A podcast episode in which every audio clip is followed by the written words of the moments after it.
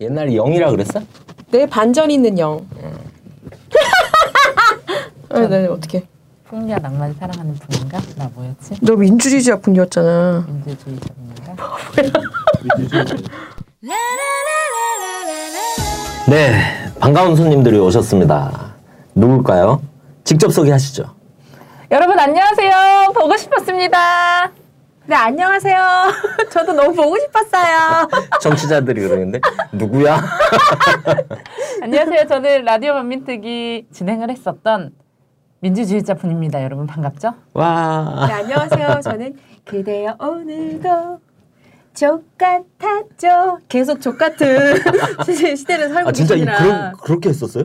네네. 네, 요즘엔 안 쳐다봐요? 어, 예, 반전 있는 영입니다. 반갑습니다. 갑자기 찾아오셨어요. 우리 네. 오늘 녹음한 날인데. 해달라 무조건. 예, 그래서 녹음실에 우선 들어오겠다, 들어와서 얘기하겠다 네. 하셨는데 우리 아 영, 저희가요. 영님이 예, 사실 그 인생 최고의 날이라는 뭔데요? 가극단 미래 네. 공연 홍보를 하러 왔습니다. 음. 그래서 인생 최고의 날. 제목이 네. 인생 최고의 날. 네네네. 제목만 보면 이게 뭐 뭔지 모르겠는데. 제목은 뭐 모르죠. 영국 영국 홍보하러. 그렇죠. 아 그러면 우리 부님은 왜 나오신 거예요? 부님도 같이 도와주려고. 아. 연구 홍보 도와주려고. 사람들 자꾸 나는 뭐 도와주려고. 그냥. 의리상? 예, 예, 예. 의리상. 어. 그냥 뭐 연극을 하려면 돈이 필요하니까 음. 돈 내놔라. 저희 그런 겁박 같은 거 되게 잘하잖아요. 네. 일단 작년에 한 번 했었고요. 어, 작년에, 작년에 한번 봤어요. 네, 아, 네, 아 역시. 근데 진짜 기억이 안 나요. 한 무슨 내- 왜냐면 아 됐고요. 네. 죽여버릴까? 역시. 네. 윤민 그 따님이 네. 모든 공연을 다 봤어요. 네. 화순과 고스트 메모리와 네. 이 모든 공연을 다 보고 모든 공연을 다 보게 강제하셨잖아요. 인생 최고의 날이 가장 재밌다. 아, 그래? 내용성 있고 음. 응, 재밌으면서 나한테 딱이다 이렇게. 6학년이 그쵸. 건방지게. 아 6학년 그 되게 순수한 시선으로 알겠습니다. 정확한. 이전 저는 공연에 이. 연극 보고 네. 울었어요. 어. 이게 울 수 있는 연극이 아니거든요. 전 되게 울었던 느낌은 안 남아 있어요. 되게 유쾌하고 재밌는 네. 연극인데 제가 왜 울었냐면 아까 저희 딸이 진짜 그렇게 호평을 했는지는 전 지금 알았네. 네, 저도 깜짝 놀랐어요. 네. 윤민이 미니가 웬만하면 안 문화 그러는데. 수준이 좀 높고 어 좀 칭찬에 인색한 아이죠. 어, 근데 맞아요. 6학년 진짜 애들이 칭찬이 정말 인색한 지루하지 않고 그렇게 잘 봤다 그러면 기본은 뭐 네, 대중성 이 있다고 재밌어요. 보이는 재밌어요. 네, 대중성 있어요. 아니 일단 저는 황선님의 또 아니 아니 아니야. 됐어. 필요 없어. 소개해 주면 안 될까? 선언니 무슨 선언인데 선언님. 네, 해봐요. 우리 손님 어, 비극적인 한국 현대사의 핵을 꿰뚫으면서도 해악을 잃지 않는 우리 사회의 극한 모순이 어디서 잉태되었는지 웃고 우는 사이 주먹쥐게 하는 힘이 있다. 아 괜히 녹으면 그냥 그거나 읽을 걸. 네, 너무 잘 정리를 해주셔가지고 네, 이런 작품입니다. 네, 네. 그래서 훌륭한 작품이네요. 네, 바로 땡기시죠. 10월 7일부터 어, 월요일은 공연이 없고요. 16일까지 해요. 음. 네, 저녁 8시 평일은 토요일은 4시 7시, 3시 7시. 3시 7시, 일요일은 4시. 4시. 네, 이렇게. 정말 싼데요? 네, 정말 싸죠. 네. 전속 싸, 만 싸게 한. 이유가 있어요? 많이 보시라고. 진짜 음. 많이 봤으면 좋겠다. 정말 이거는 극장이 되게 넓어요. 아 티켓 누구 사주기도 좋겠, 좋네. 네. 네, 5만 원 다섯 명 데려가. 어쨌든 취지 자체는 1만 원의 그 금액으로 10월 7일 이번 주 금요일부터 네네. 10월 16일까지 네. 일단은 장소가 저희가 대학로 이렇게 나와 있어서 좀 헷갈리는 분들이 계시는데요. 종로 5가에서 나오면은 연동교회라는 교회가 있어요. 네, 이거 알죠. 뒤쪽이거든요. 그래서 여기다. 아니 뭐 더 시어터 찾아보면 네. 다 나오겠죠. 네, 인터넷에 더 시어터 찾으면 다 위치 나오시고요. 근데 꼭 그런 분들이 있어요. 그 화순할 때도 그렇고 막 뭐 할 때도 그렇고 너무 보러 가고 싶고 너무 우리 미래를 도와주고 맞아, 후원하고 맞아. 싶은데 난 멀리 있어서 갈 수가 없다. 우와. 왜 서울에서만 하는 거냐? 왜 해외는 안 나오냐? 사고 싶은데 어디서 구입해야 되냐? 이런 어. 분들이 있어요. 근데 우리가 일본 또 공연은 없냐? 막 우리가 또. 소셜이라든가 뭐 인터파크라든가 이런 데 넣으면 수수료가 많잖아요. 우리가 또천 원, 이천 맞아요. 굉장히 그래서 인터파크를 안 사람들인데 합니다. 저희가. 그래가지고 제가 후원 계좌 잘한다. 살짝 불러드리려고요. 자, 우리은행이고요. 1005 302 99 6091 1005 302 996091입니다. 우리은행 유정숙. 알겠습니다. 우리 인생 최고의 날 대박 나기를 기대하면서 문의 전화는 네. 하나 넣어야 될 것 같아서 네. 그제 번호 네. 010-2074-0615 예, 네. 김지영 어, 본명을 깠네요. 전화번호도 깠는데 뭐 본명이 뭐가 중요해. 인생 최고의 날 화이팅!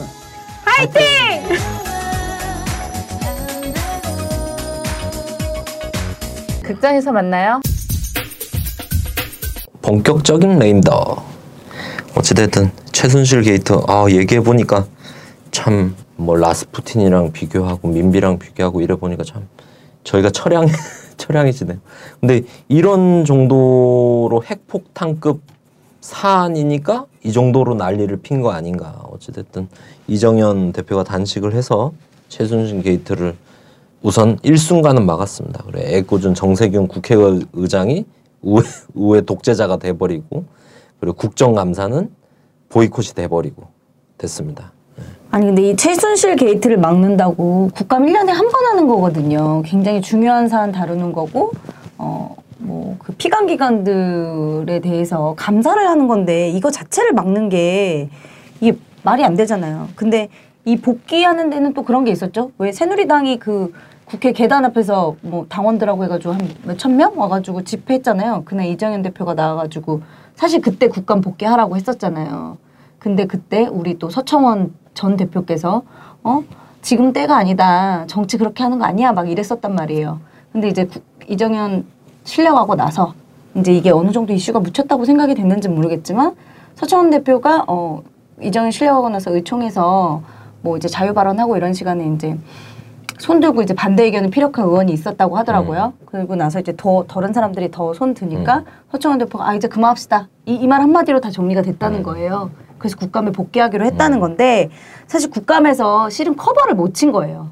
최순실 게이트를 막아야 되는데 여당이 국감에 못 들어가니까 막지를 못하는 거야 제대로. 그래서 뭐 국감에 복귀할 수밖에 없었다 이런 의견들도 또 있더라고요. 근데 사실 이게 얼마나 무책임한 행태예요. 나란 일은 좀 안중에 없고 이렇게 무책임하게 국감을 보이콧하는 것이 참 너무 저는 한탄스러웠는데 그런 이면에 또 요 이정현 대표 단식하는 시기에 우리 백남기 농민에 대한 부검영장 청구하고 뭐 기각됐다 다시 재청구하고 이런 과정이 있었잖아요. 이런 실랑이조차도 이런 것들을 좀 막기 위한 그런 꼼수 아니었나 이런 생각도 들어요 사실은. 네. 어찌됐든 이정현 대표 단식이 풀었습니다. 그럼 이제 1차전 끝났고 2차전 2차전 전망은 어떻게 보세요? 이것이 1차전, 2차전으로 나눌 수 있을지 모르겠어요. 네네. 예, 뭐 대선 할 일, 수도 있고. 대선 전처전. 전초전이에요, 네. 전초전. 지금은 기싸움을 하는 시기다. 이렇게 보는 게 맞다고 보고. 근데 이 상황에서 일단 중간 점검을 할 때 박근혜 대통령에 대한 레임덕이 이제는 돌이킬 수 없는 상황으로 퍼졌다. CVID 형식의 레임덕이 시작이 됐다. 예, 검증 가능하고 확실하며 돌이킬 수 없는 그런 레임덕이 지금 시작된 거 아니냐 이렇게 볼 수 있다고 봐요. 왜? 박근혜 대통령이라고 딱 할 때 우리 박근혜 정치인으로서 정치인으로서 가장 약한 고리가 뭐냐라고 할 때는 일단은 수첩. 수첩이 있으면 모르겠어요. 뭐 말을 뭐 쭉 읽어 내리는데 수첩이 없는 경우를 우리가 본 적이 있나 예, 이런 생각이 들죠. 수첩이 하나의 약한 고리다. 또 하나의 약한 고리는 뭐냐? 바로 과거사와 관련된다고 볼 수 있는데 최태민 아니냐? 2007년도에 그 박근혜와 최태민의 관계에 대한 게 본격적으로 터져 나온 게 언제냐면 2007년도잖아요. 당시에 그 한나라당, 한나라당이 이명박과 박근혜가 치열한 경선을 벌이고 있을 때 이 주로 누가 터트린 겁니까? 이명박 쪽에서 이명박 진영에서 많이 거론을 했을 거라고 봐요. 예. 그러니까 이명박도 하나의 커다란 권력 실세기 때문에 이게 통제 안 된 상태에서 마구 이제 퍼졌던 거고 지난 대선 때를 봐요. 뭐 얘기 얼마 나왔습니까? 별 얘기 나온 거 없어요. 지금 주로 하는 얘기들을 보면 다 그때 나왔던 거라고. 그런데 그것이 지금 다시 회자가 되고 있다는 거. 이 회자가 되는 현상 자체가 중요하다. 박근혜 대통령, 박근혜 정부가 할 수 있는 건 뭡니까? 최태민 논란이 터졌을 때 무조건 덮는 것밖에 할 수 있는 게 없어요. 이미 구조가 매우 부정적, 그러니까 청와대에게 매우 부정적 상황으로 귀결이 돼버린 구조 자체가 시스템 자체가 왜 청와대에서는 이것을 막을 수밖에 없죠. 근데 막으면 막을수록 의혹은 어떻게 될까요? 의혹은 증폭되는 구조가 돼. 있어요. 예. 그렇다고 이것을 모두 다 까발릴 수 있느냐? 까발리기에도 적절치 않다는 거죠. 그러면 의혹은 터져나갈 수밖에 없다. 즉 지금의 최태민 논란은 이제 전초전이고 막 시작 단계, 음. 발단 상황이라는 거죠.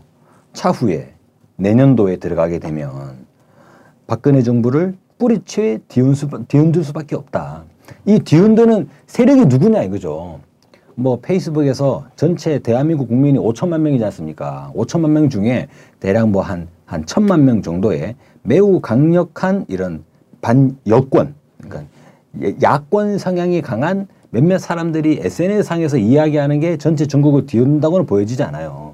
대한민국의 모든 보수 진영이 과연 이런 박근혜 정부, 이런 박근혜 시스템, 그러니까 새누리당의 집권 집권 여당의 대표라는 사람이 무슨 이건 뭐 논리도 없고 뭐 개연성도 없지 않습니까? 무, 무조건 단식을 때렸다가 단식을 무조건 풀었다가 이러고 있는 상황에서 이 시스템을 그대로 믿고 모든 보수 진영이 내년 대선에 오로지 박근혜 대통령이 가리키는 한 길로 따라가겠는가라는 데에서 의구심이 들 수밖에 없죠. 이건 아니다라고 하는 이런 이제 의견들이 보수 진영 내에서 터져 나올 수 있지 않냐. 바로 그 분위기에 의해서 보수의 분열로 인해 가지고 박근혜 정부가 뿌리채 뒤흔들 뒤흔들릴 수 있는 그런 지금 구조다. 음. 근데 우리 또 추선이 어버이연합 대표님 동조 단식하신다고 막 그러셨었는데 그건 어떻게 됐는지 모르겠는데 일정 정도 보수가 결집하는 효과는 있었던 거 아닌가요 이정현 대표 단식? 친박 진영이 친박진이 결집을 한 거고 나머지는 이게 뭐지? 왜 이렇게까지 하고 제가 볼 때는 관망하지 않았을까? 그죠 국방위원장 국방위원장 국방위원회. 국방위원회 위원장인도 뭐 강행했잖아요. 강행하고 어, 유승민도 거기에 100% 동조 네. 발언하고. 막 아니 자당 의원들에 의해서 국방위원회 위원장실에 갇혀 있었다는 거 아니에요. 네. 그걸 본인이 문자를 보냈다는 거냐 감금돼 있다고 이런 일이 일어날 만큼 그 어쨌든 비박계도 자체 모임 해가지고 국감해야 된다고. 네, 이 부분에 대해서 굉장히 여권의 이제 내부에 균열이 있었던 건 맞는데 이런 추선이 같은 사람들을 중심으로 해가지고 어쨌든 결집 효과는 조금은 있었지 않았나 싶은 음. 생각은 들어요. 저는 그게 결집 효과인지 총동원 효과인지는 모르겠어요. 예. 총동원에서 나타나는 현상일 수도 있고. 그러니까 그 원래 거기 그, 구- 제가 아까 그 국회 그 계단에서 기자회견 했다고 했잖아요. 워낙에 거기는 뭐 의원들 아니면 쓸 수가 없는 데예요. 음. 뭐 예전에 뭐 진보당이 거기서 이제 지역위원장들 기자회견 하려고 할 때도 경위들이 쫙 깔려가지고 거기 알박기 하고 못 쓰게 했었거든요. 근데 새누리당 그 많은 인원이 들어오는데 국회 들어오는데 아무런 통제도 받지 않고 들어와서 거기서 기자회견을 했단 말이에요. 원래 조직 목표가 3천이었다고 하더라고요. 근데 한 천여 명 왔다고 하는 거 보니까 또 실제 그런 균열도 있었긴 있었는가 보다 이런 생각도 자, 사실 균열이 들고요. 있다는 것 자체가 지금 이 논란의 진원지가 어딥니까? 조선일보잖아요. 예, 그렇죠. TV 조선. 예. 예. 뭐 조선일보 사 예. 예. 보수 진영의 내부에서 나타나고 있는 현상이라는 거죠. 이게 지금 이게 그렇죠. 무슨 그게 특이한 거죠. 예. 아 진짜 라디오 반민특위가 전면에 나서 가지고 이 문제가 일파만파 되면 좋겠다. 그래요. 예. 그런 상황이 아니라는 거예요. 지금 그렇죠. 보수 진영 내에서 지금 싸움이 붙은 거예요. 이게 그러니까 아직까지는 전초전이다. 그래 아까 전초전, 일초, 일차전 뭐 이렇게 얘기를 했는데 근데 양상을 보면 이게 뭔가 단계별 전략과 전술이 있어서 대선까지 보면서 그걸 단계별로 밟아간다기보다는 예를 들면 구제역 같은 거 퍼지면 그러잖아요. 대책이 없는 거잖아요. 사실 대책이 없으니까 싸그리 그냥 묻어버리 묻어버리는 그렇죠. 거잖아요. 살처분하죠. 근데 묻으면 어떻게 됩니까? 묻으면 물이 썩어요. 결국은 썩은 썩은 내가 진동을 하고 썩은 물, 피, 음. 핏물이 흘러나오게 될 수밖에 없는 거잖아요. 지금 어떻게 그걸 막을 수가 없는 상황이다. 근데 이런 결과를 알면서도 저는 그냥 묻어버린 거다 지금. 그래서 저는 사실 어떤 의미로는 한편으로는 기대가 되는 게 있어요. 한편으로는 왜냐하면 아까 곽 박사 얘기하셨던 대로 보수 진영 내부에서 생긴 알력과 기싸움 탓에 저희가 가지고 있는 정보력 이상으로 야권으로 많은 정보나 싸울 수 있는 소스들이 흘러나올 수밖에 없는 상황이다. 그게 세월호가 됐든 뭐 그리고 백남기 농민 사인이 됐든 그리고 뭐 남북 문제가 됐든 경제 문제가 됐든 그런 게 흘러나올 수밖에 없는 상황이다. 이런 면에서 보면 오히려 반박근혜 그리고 반정부 이제 저희가 촛불을 들고 투쟁하는 데서는 유리한 형국이라고 볼 수도 있지만 또 한편으로는 이제 긴장은 되는 건 뭐냐면 얘네들이 이 다 도살을 시키고 땅에 묻어서 급하게 덮어버릴 정도로 급한 마음이면 무리수가 나올 수도 있지 않은가? 뭔들 못하겠냐. 예. 눈에 보이는 게 없다. 그러니까 당 아까 그 얘기를 했잖아요. 단계별로 대선 전략과 전술을 밟아야 될 단계에 그냥 카드를 다 써버린 거예요. 음. 어, 이런 상황이면 이 대선 판도 자체를 뒤흔들어 버리는 무리수가 나올 수도 있는 거 아닌가. 그게 공안 탄압의 영역이든 남북 관계의 영역이든 이런 데서. 그래서 저는 사실 앞으로 있는 이제 그 백남기 농민 부검 문제 더 강행 가지 않겠나. 어, 이게 반대 여론이 있든 없든 어, 부검 강행으로 막 무리수를 쓰지 않겠나. 그리고 세월의 선체 인양 이미 증거를 인멸하고 있는 과정이잖아요. 어. 근데 이것도 더 단호하게 특조위 해산, 어, 증거 인멸 이런 과정을 이제는 그냥 막가파 전국으로 갈 수밖에 없, 다른 수가 없잖아요. 뭔가 여유를 부린다던가 유연한 전술을 부린다던가 이런 거는 어려운 상황이지 않나. 그래서 전 기회와 동시에 좀 긴장 국면이 도래해 버린 것 아닌가 지금. 어, 이번- 어쨌든 오늘 그 백남기 농민 유가족들이 서울대병원에 사인 정정 요청을 공식적으로 요청을 네. 했잖아요. 뭐 어제 그제 이제 뭐 기자회견 하고 이랬는데 서울대 특위의 입장은 외인사가 맞다. 근데 백선아 주치의가 입장을 바꾸지 않는다. 근데 이거를 뭐 강제하거나 뭐 어떻게 마음대로 바꿀 수 없다. 주, 그 사망 진단서는 주치의의 영역이다. 이런 얘기를 하잖아요. 그리고 또 하나는 이제 경찰에 부검영장을 전면 공개하라고 요청을 했어요. 아니 법원에서 유가족과 잘 협의하라 그랬는데 부검영장도 제대로 공개 안 하고서는 뭐 누구랑 협의할 건지 사람 명단 내놔래 이러는 거 말도 안 되잖아요. 근데 이렇게 이제 공 우리 어쨌든 이제 진보 진영과 유족들이나 이제 이런 분들도 얘네 끝까지 가니까 이렇게 또 되받아칠 수 있는 것이 있는 거고 또 세월호 특조위 같은 경우도 신분이 이제 공무원이잖아요. 뭐 이석태 위원장도 그렇고 조사관들도 그렇고 뭐 별정직 공무원이잖아요. 이 사람들도 이제 그 지휘 확인 소송을 오늘 냈잖아요. 공무원 지휘 확인 소송. 이런 것들을 보면 뭐 우리 딘님 말씀하신 대로 이렇게 해도 밀어붙일 거다라는 생각이 저도 좀 드는 거예요. 근데 사실 우리 10월 1일이죠. 그때 대학로에 모인 수많은 인파들 보셨지 않습니까? 지금 민중의 분노는 이렇게 끌어오르고 있는데 끝간데까지 가면 결국은 뭐 어떻게 되겠어요.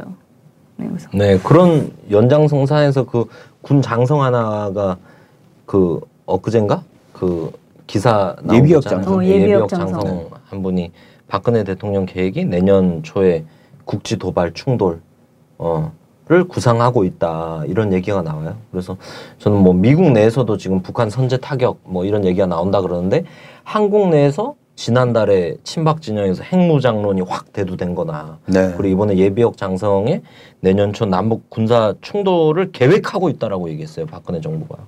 근데 이런 발언이 진위 여부 떠나 이런 발언이 이제 나오기 시작한다는 거죠.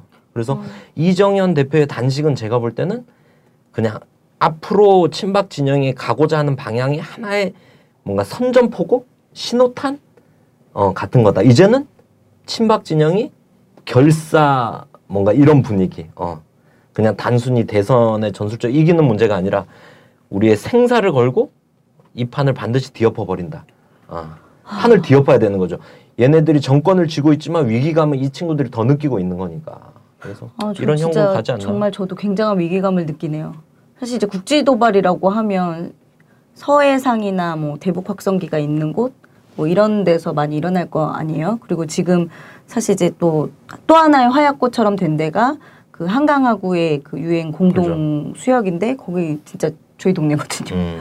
마음이 그런 이야기가 들려올 때마다 막 심장이 진짜 덜컥덜컥 내려앉고 아 이거 어떻게 해야 되나 이런 고민들이 진짜 많이 들어요. 그게 사실이라면 정말 저는 심각하게 이사를 북한 산 자락으로 네.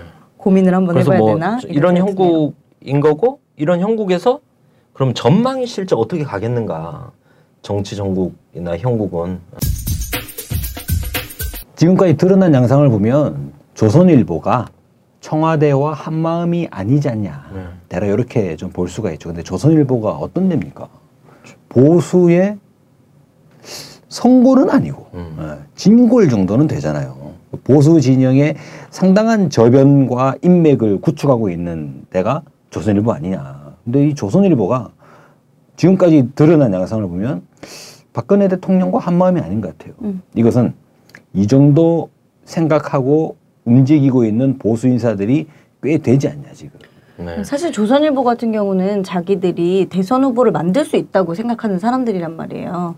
근데 이번에 그 사실은 이제 우병우 게이트 때문에 송희영 주필이 날라갔다라고 보지만 실은 TV조선에서 이미 7월부터 이 미르재단과 K스포츠를 깠단 말이에요. 네. 예, 그래서 어, 이 조선일보에 이런 사건이 터지지 않았나. 근데 왜 조선일보가 꼬리를 내렸냐? 그러면 많은 분들이 그런 얘기도 하세요. 종편 재승인 이제 내년 초에 하니까 그것 때문에 꼬리를 내렸다 이런 얘기도 하는데 사실 요즘 한겨레가 뭐 연일 뭐 특종을 터트리고 있잖아요. 이 최순실 게이트와 관련해서 이제 한겨레에 이 태스크포스 팀이 있다고 하더라고요. 최순실 게이트와 관련해서 기자 세명이 하는 테스크포트 팀이 있다고 하시는데 그래서 그 테스크포트 팀장이 조선일보에 가서 아 니네가 옛날에 다 취재한 거 아니냐. 특히 미르재단 같은 경우에는 이미 조선일보 아니 TV조선에서 다 취재를 해가서 한겨레가 가면은 다 이제 정보를 다 파기하고 막 이런 것들이 많았다고 하더라고요. 반면에 이제 K스포츠는 조금 그런 게 손이 덜 타서 취재를 해서 K스포츠에서 계속 나오고 음. 있잖아요. 근데 이 리는 왜안 하냐? 아, 좀 옆에서 협공 좀 해라. 이렇게 TV조선에 조선일보에 가서 그러니까 아, 지금은 어렵지 않냐. 근데 아, 뭐 10월 10일 이후에는 좀 달라지지 않겠냐 이런 얘기를 했다는 거예요. 근데 10월 12일이 무슨 날인지 아세요? 모르겠어요. 10월 12일이 4.13 총선의 선거법 위반 공소시효가 끝나는 날이에요. 음. 여권 내부에서도 운신할 수 있는 폭이 넓 생기는 음. 거죠. 그간에는 이제 선거법으로 기소당할까봐 움츠리고 있던 여권 내부의 이제 비박 인사들이 이제 뭔가 터트릴 수 있다, 터트릴 수 있는 시간이 도래했다 이런 전망들을 하더라고요. 그래서 어, 음, 아, 그럴 수도 있겠다 이런 일- 생각이 들어요. 일, 일리가 있을 것 같아요. 지금 송영 주필이 날아갔지만 제가 볼땐 종편 재승인 문제 이런 차원을 넘어선 네, 거예요 이미. 넘어섰다고 보는 그 거죠. 뭐라 그러죠? 영린을 건드린 거지 지금. 예, 조선일보가 건드리지 말아야 될 거 이석수 감찰관이 이석수 왜 그렇죠. 날아갔어요? 조선일보도 이걸 건드린 이상 이젠 내 이미 전쟁이 난 거죠 전쟁이. 아, 그래서 태세를 정비하는 거고 이쪽에서 뭐가 나왔어요? 청와대에서는 그 방상훈 사장의 아들의 해외 카지노 도박 얘기 설이 또 흘러나 양쪽 다 설을 까는 거예요 지금. 근데 이제 준비가 잘 전쟁이니까 저, 준비를 잘하고 있는 형국으로 봐야 되지 않나 지금. 네. 재밌어질 것 같네요. 전국이. 그래서 저는 그런 생각이 들어요. 지금 뭐 친박 진영에서 반기문 밀고 간다 하는데 보수 진영 제2의 후보가 줄기가 형성이 되지 않을까. 누가 된다. 이렇게는 말을 못 하겠지만 저희가 저번에 대선 그 전망 방송할 때 네. 새누리당에서 안철수 영입설 나왔다 그랬잖아요. 김종필이랑 뭐 냉면 회동한다고. 그때 그랬어요. 어, 반기문 반기문의 그 본성 경쟁력 때문인가? 안철수를 땡기려고 하는 게 저는 그렇게 생각했는데 지금 최순실 사건 이정현 단식을 보고 나서 어떤 생각이 드냐면 반기문이 아니라 제2의 보수 진영 후보가 만들려고 하는 흐름이 생기는 거 아닌가 지금. 예. 왜냐면 지금 예를 들면 유승민 같은 경우는 사실 박근혜 세월호 특별법 통과 지지를 하면서 사실 유승민이 좋은 애가 아니잖아요. 그 민주당에서 얘기하는 유승민이 가장 극우 보수다, 친미 극우 보수다라고 얘기를 하잖아요. 근데 얘가 왜 박근혜 한테 뭔가 긴장 관계를 조성해 놨는데 얘가 이번에도 국방위원회 그 위원장이 국감 복귀하자 그러니까 바로 아 자기는 동의한다고 방금 얘기했던 거랑 비슷한 것 같아. 그런 공소시효 딱 끝날 때 아니면 다른 게 뭔가 맞, 맞닥뜨릴 때 반박의 선봉에 보수 진영의 누군가가 동을 떠. 그러면 이게 약간 국민들이 볼 때는 박근혜를 공격하면 그 사람이 어떻게 되겠어요? 지금 대한민국 형국에서. 히어로 아니에요? 그지. 네. 어, 박근혜 때리는 사람이 히어로잖아요. 근데 야권에 어차피 박근혜 때리는 정치인이 없어. 그만한 배짱이 없죠. 어, 다 이번에도 저 이, 이정현이 단식하고 그러는데도 아무도 좀 다 그거를 저러의 기회였잖아요. 누워 있으면 네. 가고 올라타서 조졌어야 되는 거 아니에요. 근데 그걸 그냥 두고 보고 있고. 하여간 이런 상황에서 여권 내에서 소장파인 척하면서 누가 동을 떠서 영웅이 돼. 네. 그 사람과 안철수가 크로스 되는 건 제가 볼땐 그림이 나온다. 아, 그래서 그래서 저도 예전에 조선일보가 반기문에 대한 특집을 막 내면서 아, 특집도 냈었어? 아니, 특, 그러니까 이제 좀 심층 기사를 내면서 음. 특집을 또안 나왔는데 나왔다 그러면 또 심층 기사. 허위의 사실을 보였다 그럴까 봐.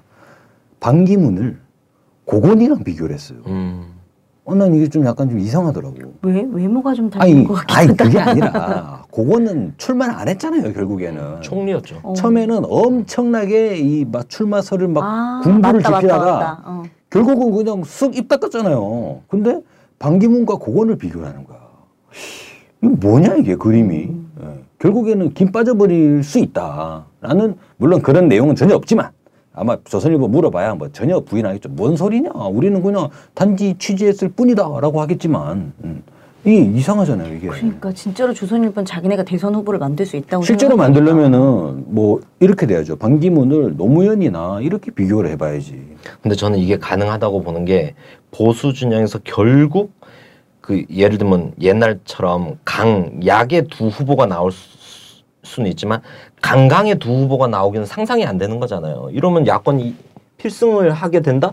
도식적으로는 그렇게 생각을 하잖아요. 근데 지금은 대선 이상으로 아까 저 저번에 저희가 얘기했던 뭐 브렉시트나 그리고 이런 뭐 두테르테나 에르드 에르도안 그 터키 대통령이나 이런 것처럼 뭔가 세계 국제적으로 뭔가 불확실성이 생기는 거잖아. 미국 주도의 국제 질서에서.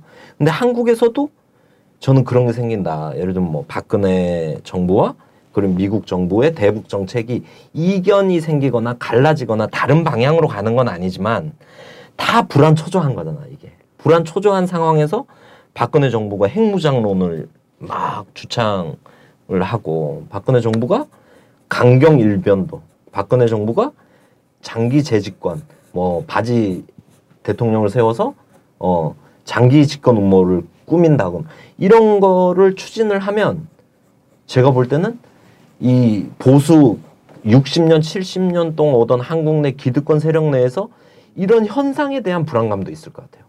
이런 현상에 어 이게 상식적으로 기득 뭐 우리가 볼 땐 다 불안정한 상황이지만 얘네가 볼 땐 뭔가 안정감이 있어야 되잖아. 요렇게 요렇게 요렇게 해서 우리가 안정감 있게 기득권을 유지해 가자.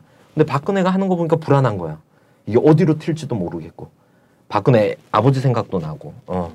그러면서 뭔가 안정감 있는 어. 70년 동안 오던 대로 해오는 그런 뭔가 후- 제 후보군 정치 세력 이런 거를 좀 구상하려고 하는 흐름이 있지 않겠는가. 그런 게 아까 얘기했던 조선일보 같은 이런 현상, 조선일보와의 대결 이런 현상이 벌어지는 배경이 되지 않나. 근데 지금 시대가 21세기고 뭐 한갈에 너무나 많이 회자가 됐지 않습니까? 무슨 21세기의 70년대 정치냐?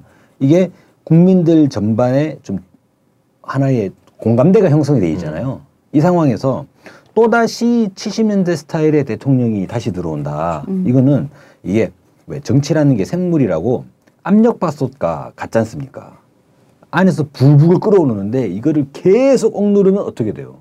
터지죠. 터져요 그거 그 터진다고 그게 터진 게 뭐 이를테면 뭐 79년도에 11.6 같은 형태로 터질 수도 있고 87년에 유월항쟁 같은 형식으로 터질 수도 있고 4.19 혁명 같은 방식으로 터질 수도 있고 이게 터져버린다고요 근데 이 지난 과거 같은 경우는 어떻습니까 아, 뭐 한반도의 전국을 볼 때 그 당시 미국 중심의 세계가 딱 공고하게 미국의 패권적 질서가 딱 서 있는 상황에서는 압력버섯이 터져도 미국이 또 수습을 하면서 적절하게 한미동맹 중심으로 정권이 쭉 이어갈 수가 있죠. 근데 지금은 아니, 중국이 저러고 있고 이게 터지면 어디로 튈지 모르는 상황이 되는 거예요, 지금.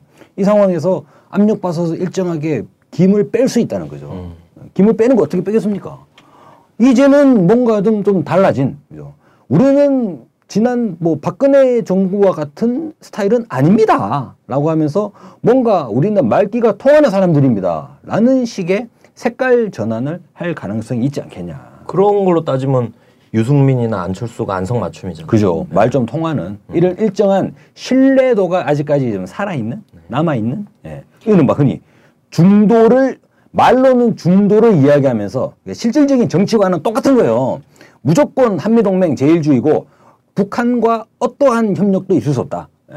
이거 여기에 확고하게 딱 자리를 잡아 있는 상태에서 나머지 것들 모든 것들은 다 국민과 소통할 수 있고 우리가 흔히 한번 해볼 수 있다라는 식으로 이제 소통을 요- 연다고 얘기하겠죠. 그렇게 따지면 네. 지금 박근혜 정부는 내쳐야 되죠. 그러니까 맞지 이- 않는 거죠. 어, 이미 4년 동안 당사자가 돼버렸잖아요. 네. 이, 이 현실의 당사자, 결과를 만들어낸 원인 제공자가 돼버렸으니까 박근혜 정부를 내치면서 떠야 뜰 수 있는 거잖아요. 그러니까 이게 저는 아까 이런 형국이 예, 됐다. 말씀하신 것처럼 이게 또 국면을 전환하는 거잖아요. 프레임 전환인데 이게 어정쩡하게 되면 안 돼요. 프레임 전환이 어정쩡하게 되면 이강 체제가 돼버리잖아요. 그쵸. 보수 양강 체제가 되면 어부지리로 야권이 어부지리로 당선이 돼버릴 수가 있어요. 이게 안 되잖아. 그러면 어떻게 돼? 완전히 완전히 넘어가려면 이를테면 박근혜 진영, 친박 진영이 완전히 짜부라져야 된다고. 음. 완전히 작살이 나야 되는 거예요. 그러면 어떻게 뭘로 공격을 할 거냐 지금 경제가 안정으로 공격할 거냐? 그럼 경제는 뭐 어느 정권은 경제 좋았냐? MB는 좋았냐? 뭐 니들은 잘할 수 있냐? 이건 말이 안 되는 거예요. 완전히 짜부라뜨릴 수 있는 게 뭐냐? 좀 보수 진영 내에서 여러 뭐 거기도 브레인들 얼마나 많겠습니까? 여러 가지로 검토하고 있지 않겠나. 네. 그런데 어. 정말 우연히 이건 진짜 우연이라고밖에 볼 수 없어요. 우연히도 우연히도 최태민과 관련된 최순실과 관련된 보도들이 흘러나온다는 거예요. 아직은 대선의 전초전인데 본선은 시작하지도 않았는데 그럼 이게 본선 시작되면 어떻게 되겠냐? 완전히 이 프레임이 짜부라지는 예, 이런 상황으로 가지 않겠나? 저는 뭐 기자님들의 취재력을 폄하하는 건 아니지만 이게 그냥 단순히 취재해서 나오진 않았다는 생각을 많이 하게 되더라고요. 그 내용 나오는 거나 뭐 소스 공, 소스를 이제 뭐라 하죠? 제보 받은 내용이나 이런 것들을 보면 이런 것들이 사실 다 제보에서 시작하는 아, 거예요. 대한민국에서 사실 뭐 유스타파나 막 이렇게 진보 완전 현장 진보 언론사 일부를 제외하고는 제도권 한결의 경향까지 포함해서 제도권의 언론사가 무슨 발품 팔아가지고 정보력으로 뭔가 승부 걸리고 제, 정, 정치권과 정치력과 싸우고 이런 게 아니 아니잖아요. 그렇죠. 누군가 다 배분이 되고 있죠. 배치가 음. 되고 어. 뭐 우리 흔히 보는 기사에서 사정 당국에 따르면 이런 그럼요. 기사들은 100%다 광고 먹고 음, 살고 다 있는 거고. 나온 거고. 그래서 이런 부분들에서 보수 진영이 좀 이렇게 잘 짜는 부분들을 보면 의제를 선점하는 그런 부분을 잘하지 않습니까? 이를테면 개별 전투에서는 지더라도 전체 전쟁에서는 승리하는 판을 만들어 나가는 지금도 이 뭐 최순실 게이트라 그럴까 이번에 국감 충돌이라 그럴까요? 국감 전투에서 승자는 뭐 청와대라고 봐야겠죠. 그렇죠. 실제로 뭐 최순실 게이트가 뭐 알려진 바는 전혀 없고 이정현 대표가 그야말로 충성을 하는 모습이 그대로 다 나오면서 친박 세력들은 또 총동원 하는 효과도 봤으니까 전투에서는 어떻게 될지 모르겠습니다만 저 전투에서도 뭐 조선일보가 고개를 숙인 면이 있지 않습니까? 근데 이게 전체 전략적인 면에서 전략적인 면에서 보수 진영의 이런 중심 이동 네, 이런 부분들이 나올 수 있다. 뭘로 의지를 선점하느냐? 소통하는 보수가 되겠다. 음. 우리는 더 이상 귀를 닫지 않겠다. 귀를 여는 보수가 되겠다. 라고 하면서 뭐 하나의 제2의 정치 혁명 이러면서 아, 한국에 얼마나 많은 혁명이 있었냐. 그러면서 또다 끌어 올수 있어요. 4.19 혁명이 있었고 87년에 혁명이 있었고 그런데 87년의 혁명은 또 한두, 한두 마디 넣을 수 있어요. 민주화, 너무 과도한 민주화로 가다 보다가 또 이제 우여곡절이 있었다. 국민들로부터 버림받지 않았냐. 우리는 새로운 혁명을 하겠다. 중도의 혁명이다. 그동안 침묵하고 있던 중도들이여 일어나라. 아, 우리 곽 박사님 데려가시면 되겠네. 선거 캠프에. 어, 왠지 이럴 것 같지. 않아요? 네. 한 6개월 뒤에? 저희가 레임덕을 얘기하다가 전망까지 얘기했는데 전망을 본격적으로 얘기해야 되는 상황이 이제 벌어진 겁니다. 선포된 거고 이정현이 그 신호탄을 쐈다. 그래서 이게 한 축으로는 기회, 한 축으로는 위기가 될 수도 있다. 그래서 전국을 더 잘 보면서 근데 이 잘 보는 데서 오늘 최순실 뭐 최씨 부녀와 박근혜의 성스러운 관계를 했지만 이걸 대선 때까지 one, two, three, four, five, six 계속 해야죠. 해봐야 될것 아, 같습니다. 근데 여기서 우리가 중요하게 잘 봐야 될 게 있어요. 이런 이야기들이 통하고 보수도 이런 식의 제2의 하나의 프레임 전환을 추구할 수 있는 부분이 왜 나타나냐면 지금 참된 정치를 표방하고 참된 정치를 구현하는 정치 세력이 없지 않습니까? 민주당 보면 뭐 잘하는 게 있어요? 뭐 전부 다 썩어 빠졌잖아요. 그러니까 다 썩어 빠지다 보니까 여기 상대적으로 좀 덜 썩었는데 나는 다르잖아요. 라고 하면 이게 먹히는 구조가 돼요. 실제로. 근데 그야말로 국민을 위해서 헌신하고 국민을 위해서 모든 것을 다 이 바치고 있는 그런 정치 세력들이 등장을 한다면 이 지금의 의제 선점 구조에서 사전 예열 과정이잖아요, 지금. 전투가 시작된 거 아니에요. 사전 예열 과정에서 의제를 선점하는 세력이 등장을 해야 된다. 누가 할 수 있겠습니까? 모르겠습니다. 아, 국민들이 할 수 있잖아요. 국민들이 할수 어, 있어요. 사드 반대하는 우리 성주의 네. 국민들이 하고 계시고 그리고 세월호에서 투쟁을 하고 계시는 우리 세월호 가족분들, 세월호 가족과 함께하는 우리 국민들이 그렇죠. 국민 주권 시대를 열어 나가 음. 그 국민 주권은 이제 뭐 더 이상 더 나가 가지고 국민이 바로 진보가 되는 그런 시대지 않습니까? 거기에 우리가 지금의 이 보수의 만약에 보수의 프레임 전환을 하려는 그런 전략이 있다면 그것을 철저하게 때려 박을 수 있는 부분은 음. 뭐냐? 바로 우리 국민들에게 있다. 예. 우리 국민들의 행동으로 보여지는 과정. 이번에 사드 재산 부지도 어떻게 됐습니까? 지금 물론 이제 뭐 아 또 방송하면서 또 이 대안은 결국 국민들에게 있다 그러니까 참 죄송스럽죠. 죄송하네요. 아니, 제, 어, 뭐, 예, 죄송할 수도 있죠. 그렇습니다. 근데, 네. 근데 맞는 말 예, 말이죠. 언제나 따지고 보면 언제나 특히 요즘은 도드라지는 거죠. 네, 언제나 국민들에게 있었어요. 그리고 저는 오늘 사실 제가 퇴근길에 전경 제가 이제 그 조계사 인근에서 일을 하거든요. 그 전경차가 쫙 거기 서 있는 거예요. 어, 오늘 그러대요. 네. 저도 거기 지나갔었는데. 네, 근데 거기 이제 매연 저감 장치 부착 음. 이런 거를 차마다 달아놨더라고요. 그래서 자, 이제 공회전 많이 하잖아요. 전경차들이 세워놓고 그래서 아이씨 내가 이런다고 민원 안 나올 줄 아냐 이러면서 아저씨한테 문 두드리고 왜 공회전하냐니까 매연 저감 장치 달았다는 거예요. 그래서 매연 저감 장치 달았으면 이거 공회전해도 된다는 법이 몇항몇조 있냐 이러니까 시동을 딱 끄더라고요. 아 그래.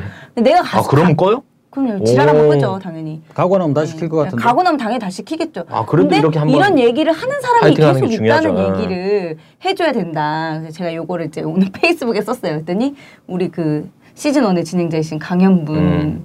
언니께서 아 나는 민원 낼때 울부짖으면서 북극곰이 죽어가고 있어요.